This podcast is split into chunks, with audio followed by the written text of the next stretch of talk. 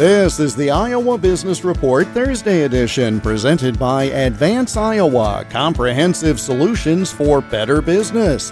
Let's work together. More at advanceiowa.com and search for Advance Iowa on LinkedIn and Facebook. Federal administrative agencies have grown too large and too powerful, and that has an adverse impact on both the economy and business. That's according to Jonathan Emord a Washington, D.C. based constitutional and administrative law practitioner. When you add the fact that all of the agencies, including the IRS, are run by political appointees who are largely unanswerable to the courts and the Congress and the American people, they control the agenda. They are really unanswerable and capable of doing great mischief. In fact, what we occasionally see, because they operate in the dark mainly. But what we occasionally see is really quite offensive to our sense of justice and fairness.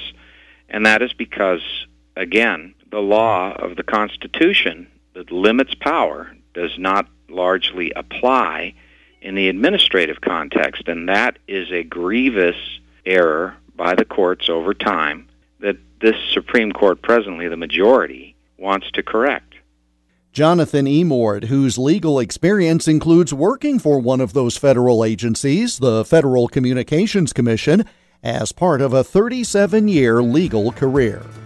The Iowa Business Report is presented by Advance Iowa, educating, guiding, advising, and coaching Iowa businesses. Search for Advance Iowa on LinkedIn and Facebook and get more at advanceiowa.com. I'm Jeff Stein for the Iowa Business Report.